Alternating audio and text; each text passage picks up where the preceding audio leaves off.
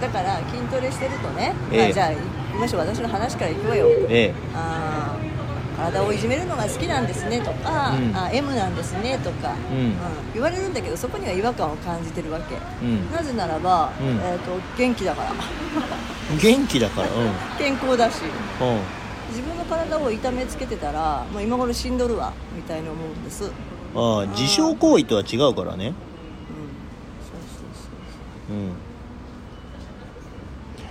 そのまあ心の病で自傷行為に向かう人たちっていうのはえっ、とそれをすることで、まあ、心が楽になるからするわけですよ。いわゆるその体に傷をつけるとかああいう人たちがいるじゃない。リストカットにうん、それっていうのは結局そのそれをすることで心がこう楽になるっていうことが訪れるのでやるわけじゃないですか。でそれと僕らがしているトレーニングっていうのはその言葉としては体を痛めつける体を傷つけるっていう風に同じ言葉を使われるかもしれないけれども、えー体を痛めつけてるわけではなくてうーんと体に手をかけているっていうことですよね。それが言いたかっだからその好きな、えー革細工みたいのがあって、えーじゃあ革のお財布を持ってるとしましょう。その革のお財布をお大好きでえーずっと使い続けていきたいと思ったらこうオイル塗ってこう拭いてみたりとかするわけじゃないですか。それっていうのは痛めつけてないじゃないですか手をかけているんですよ。愛情を注いでいるんですよ。よりよくよりかっこよく財布が使えるようにっつってそのお財布に時間と手間をかけるわけですよ。それが僕らがやっているトレーニングと同義であって、えー体に対して、えー手をかける時間をかける愛情を注ぐっていうことをやっている。体っていうのはなまらせたらなまっていくんでえー、と見た目としては厳しいことをしているように見えるかもしれない。自分でか自分の体を傷つけているように見えるかもしれないけれども、えーその手をかけてあげるということをすることによって最終的にリターンがかかるわけじゃん。出てくるわけよ。時間と。ね。エネルギーと手間と体力とそれを注いであげることで最終的に返ってくるものっていうのがあるから僕らはその効果が分かっているからやるわけですよ、結果、うん。長持ちするってことでしょ？うん、だからヴィンテージカーみたいなやつにね乗る人がいるとするじゃん。そしたらヴィンテージカーっていうのはもう部品とかがないわけよ。だから自分で作るとか発注するとかで休みのたびに洗車するとかあー整備するとかいうことをするわけじゃん。それが、えー、と愛するってことじゃん。そのもの自体を愛するってことじゃん。それはもう例えば子供だったら子供に時間をかけるお金をかける、えー手をかける目をかけるっていうことをすることによって子供が育つわけでしょ。愛情を注ぐでその対象が自分の体っていうだけであって、うん、だから甘やかすのが愛情ってことではないじゃん。で甘いものを食べるとか自分のこう食べたいものだけを食べるとかあーっていうのは最終的に破滅に向かっているのが分かってるわけだから。だってみんな理論的にはさ甘いものを飲んだらダメだとかあーぐうたらしてたらダメだとかっていうのは分かってるわけじゃん。それはもう破滅に向かう道なわけですよ。どう考えたってじゃあタバコを吸うとか、えーまあ、一般的に言われる良くないことっていうのをするのは全て、えー体に愛情を注いでるわけではなくて、えー緩やかな自殺を図ってるわけじゃないですか、うん、で僕らはその真逆に見える行為自分の体を傷つけていると思われるようなことをしているけれどもそれは結局、えー堕落させない、うん、っていう愛情を注いでるわけ、うん、だから運動が嫌いな人っていうのは僕は原理的にはいないと思っているんですけど、運動が嫌いなんではなくて、えーその運動が嫌いだって言ってる人はその学校でやってる体育が嫌いだとか、汗をかくのが嫌だとか辛い思いをするのが嫌だって思ってるだけなのよ。だってその人も例えばなんだろうね。うん。乗馬体験に行ってみる。だ馬に乗るのは楽しい、でもそれってめっちゃ体使うわけじゃない、うん、だからイメージが先行する。その筋トレっていうものがあんなねあの気持ち悪いマッチョの人たちが顔を歪めて重たいものを持っているっていうイメージが先行するから嫌だってなるわけであって違うあなたの怪獣あなたの体あなたの人生に対して愛情を注いであげることだと。時間と手間を注いであげることだと。いうのが僕らが定義する運動筋トレであって、うん、って話なわけ。さすがですね。私はそれを言おうと思った。本当かな？僕が話したのをそのまま持っていくっていうそのえ？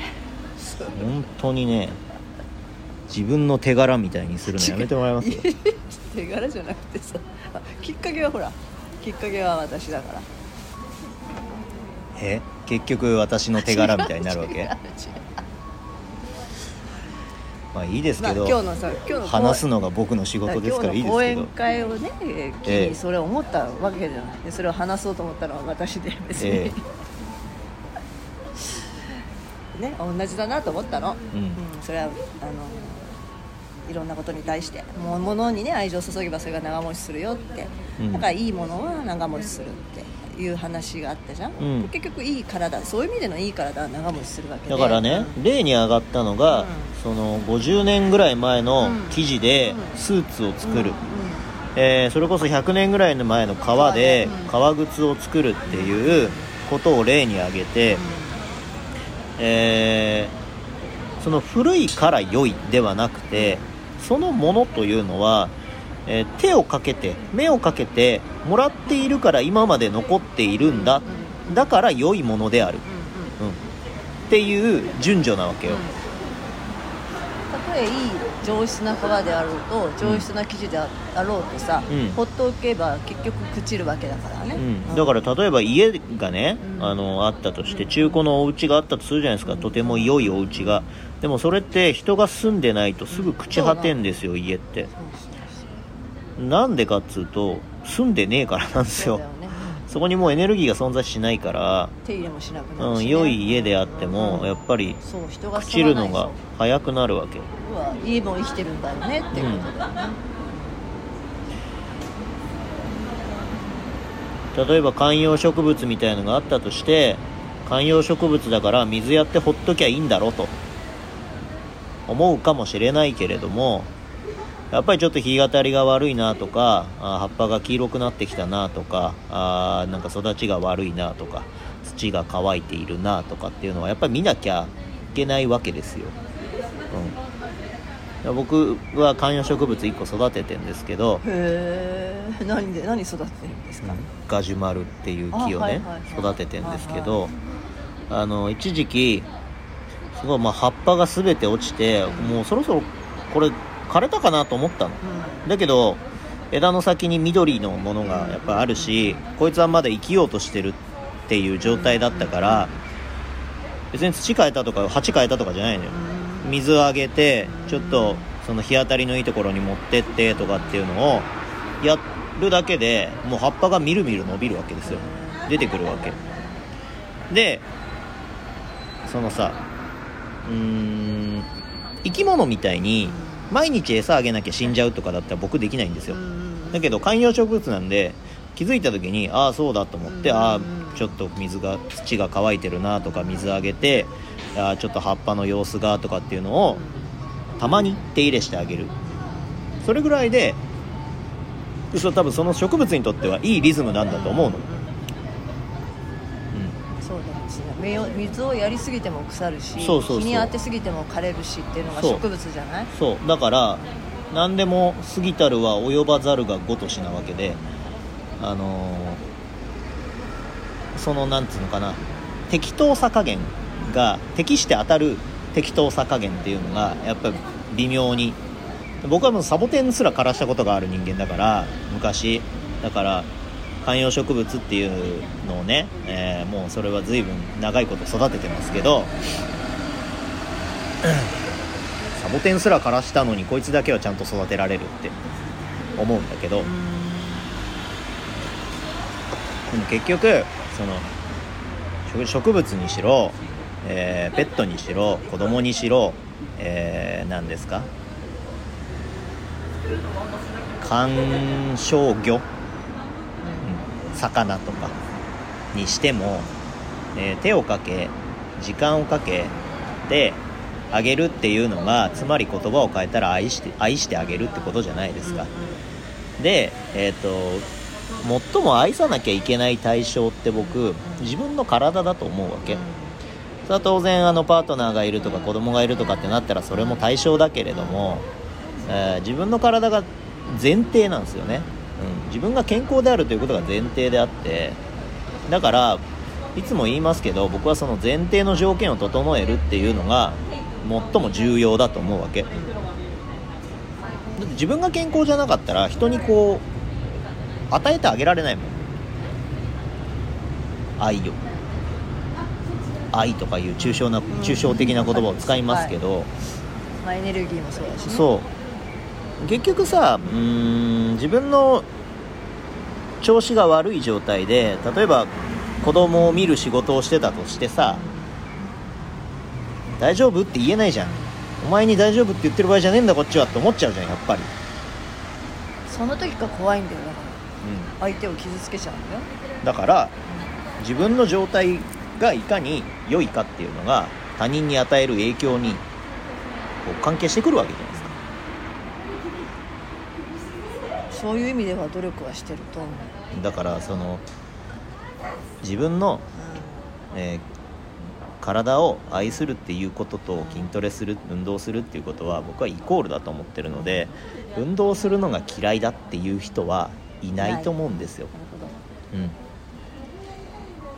そこのこう関係性運動イコールなんか辛いもの嫌なもの苦しいものっていう風な公式をお相手が持っているっていうのが、まあ、ある種一つの問題であって、えー例えばその人がうーん体を変えたいとかね、えー体について何かって思った時にまずそこの公式をこう解いてあげないと、おそのイコールが、えー間違ったイコールになっているんだよっていうのを教えてあげてからじゃないとやる気になんないんですよ。そしたら嫌いというものを伏せたままこれだったらいいんじゃないですか、あれだったらいいんじゃないですかではなくではなくてもうそもそもそもそも嫌いではないという嫌いな何が嫌いかというのが通ってくるよね。そうそしたら実は運動じゃなくて、うん。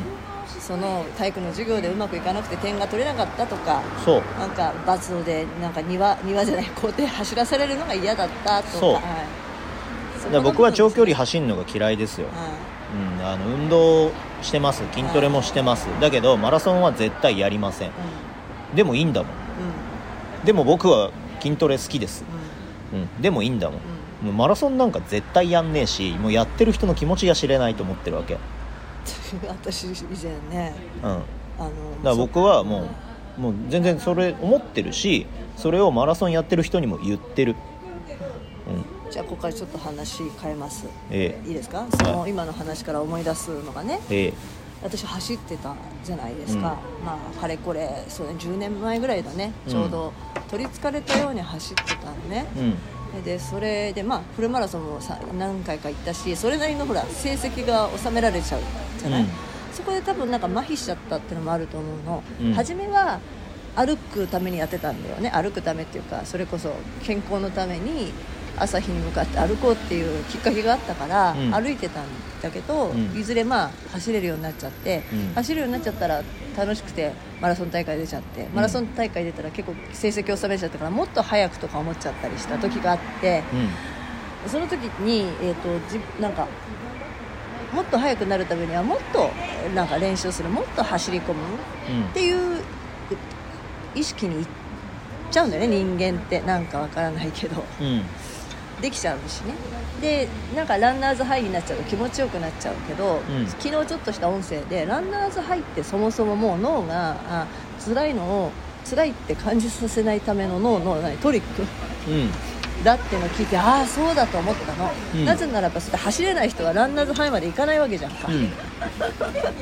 つまりはランナーズハイに行ってるってことは人間のある程度のその限界うん。を超えちゃってるんだって、うん。だとしたらランナーズハイをいつも感じながらフルマラソン走ってたらいや逆にそれって体に対してねダメージを負わせてるんだなってちょっと思ったの。うん。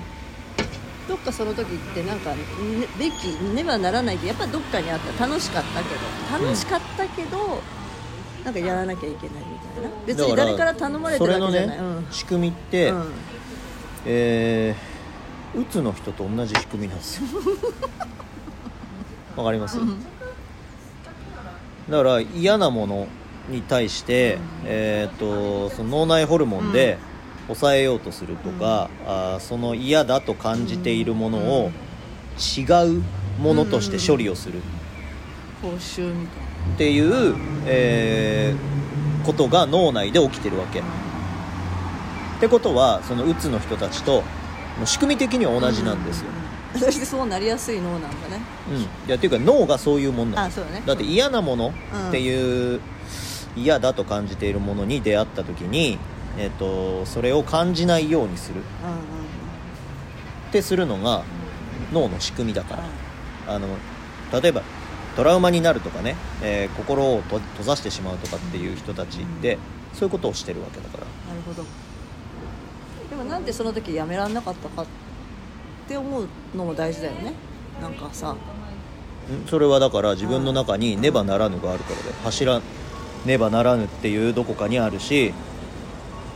だからそれは私が健康をなんか取り戻した手段だったかうん。らうん。手放せないわけじゃん。そうそうそうそうだから仕事で鬱になってっちゃう人もこの仕事を辞められないっていうのと同じじゃん。うんでもちょうど良かったのがまあそれもねえ私は本当にラッキーだなと思うのは、まあ、ボディービル系の大会出たりとかした時に筋肉大きくならないわけよ。有酸素続けちゃうと、まあそれにの乗り換えたったらへある意味乗り換えたじゃないですか、うん。まあ同じようなことなんだけど それも。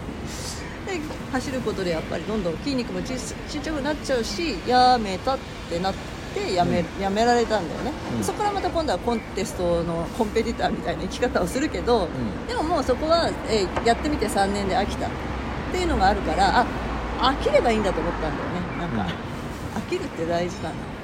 だからその競技として続けたいというのと、うん。ねばならぬで走るっていうのと、いうのはあのーなんというか陥りやすい罠みたいなもそうんだよね。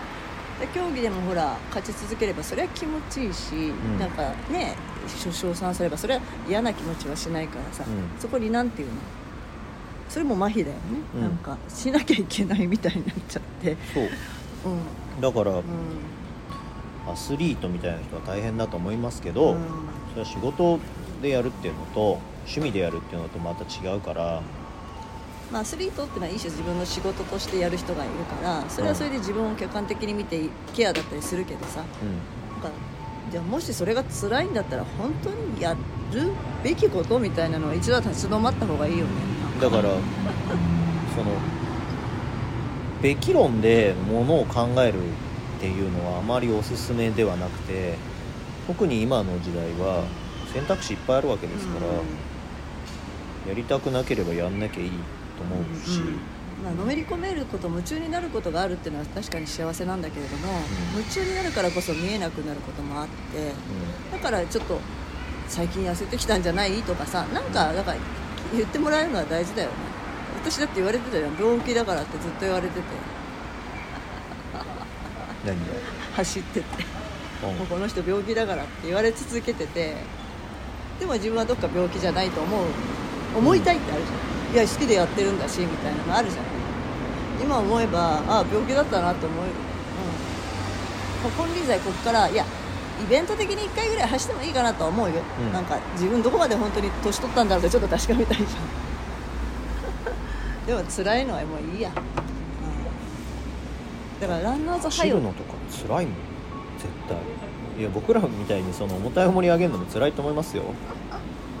でもそのハイランナーズハイになっちゃうっていうこと自体がちょっと怖いよねと思ったねいつまでも続けられちゃうじゃん。脳が麻痺させられるから、うん。で気づいた時には体がもう動くほうん。ら壊れちゃうっていうさ、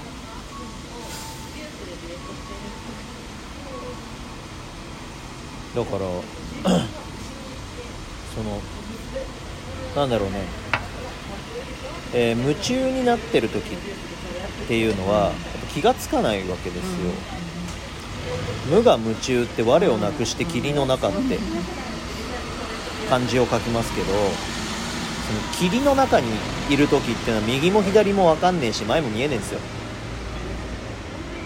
からその無我夢中でやってる時っていうのはよく言えばそのまあゾーンっていうかフローというかねトランス状態っていうかいう状態になってますけどもうまあ大人ならもう一人その自分を見つめる客観的な自分っていうのうん。を視座をうん持った方がいいと思うんですよ。だってコンテストがね今、まあ、今年はコロナでずっとボディ系のコンテストっていうのはあんまりやられなかったですけど、うん。コンテストのためにトレーニングをしてるっていう人たちは結局コンテストが優先順位になっちゃうじゃないですか。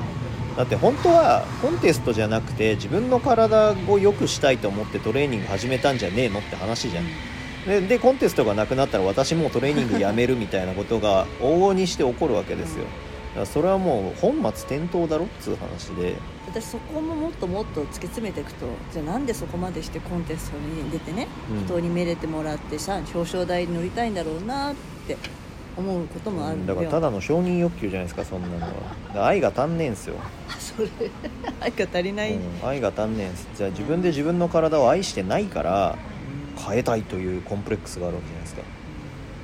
自分で自分の人生を愛してないからそういう風になっちゃうわけでしょ。ってことは自分が愛する対象が自分の体なり愛する対象がいないからそうなるわけじゃん。じゃあ本当はいるんだって話なんだよねきっとね。なんか、うん。自分がうん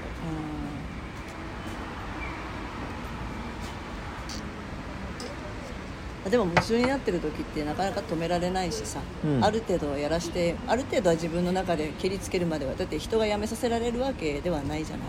自分でふとあっと思わない限りはさ強制的には辞めさせられないからある程度のところはやってみて、うん、だから常にその自分を客観視するもう一人の自分っていうのがいた方がいいわけ無我夢中って感じは我をなくして夢の中だな。霧の中はゴリ夢中だな。はい。間違えちゃったけど、はい。そうだね。うん、でも私は本来すごく自分をそうやって見る客観的に見る方だからあんまりこうトランス状態になれないんだよね。集中力がないし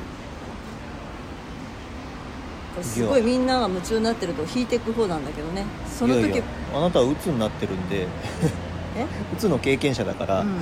そうなる方の人ですよ。うん。でもそうなる人の方だけど客観的人自分は作ってたずーっと。だから生きてた。だけど結局はそっち側に行っちゃってるから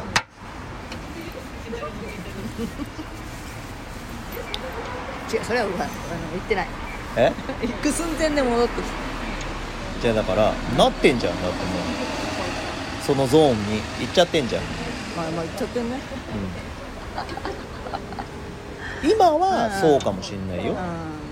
今はそうかもしんないけどことゾーンに入ったら振り切ってそっちまで行けちゃう、うん。ってことだから。死ねちゃうんだよねきっとね。うん多分。ね。命を落としがちなタイプ。うん、だから何何自分のことを私客観的に私自分のこと見てるからみたいなことを言ってるのかなと思ってますけどあなたはそっち側に行っちゃってる人ですから。あ分かりました。じゃあ。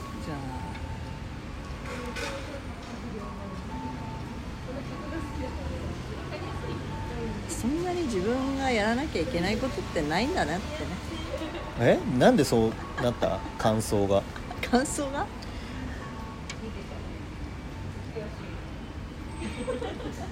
なんで感想がそこになったのかちょっとよくわかんないけすどごい飛んだかね。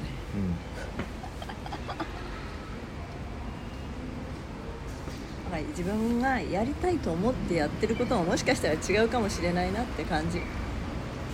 えなんでそこになった？え違ういや合ってんだけど、うん。急にそこになった。ひどいね。相変わらずひどいな。まあ、今日の、ね、講演会を聞いてそう。プロテインをね飲んでくれてる人にも送ろうと思ってる音声なんだけどちょっと違ってきちゃった。ちょっとよくわかんない。じゃあそれはまたまたの回にえ？はい。以上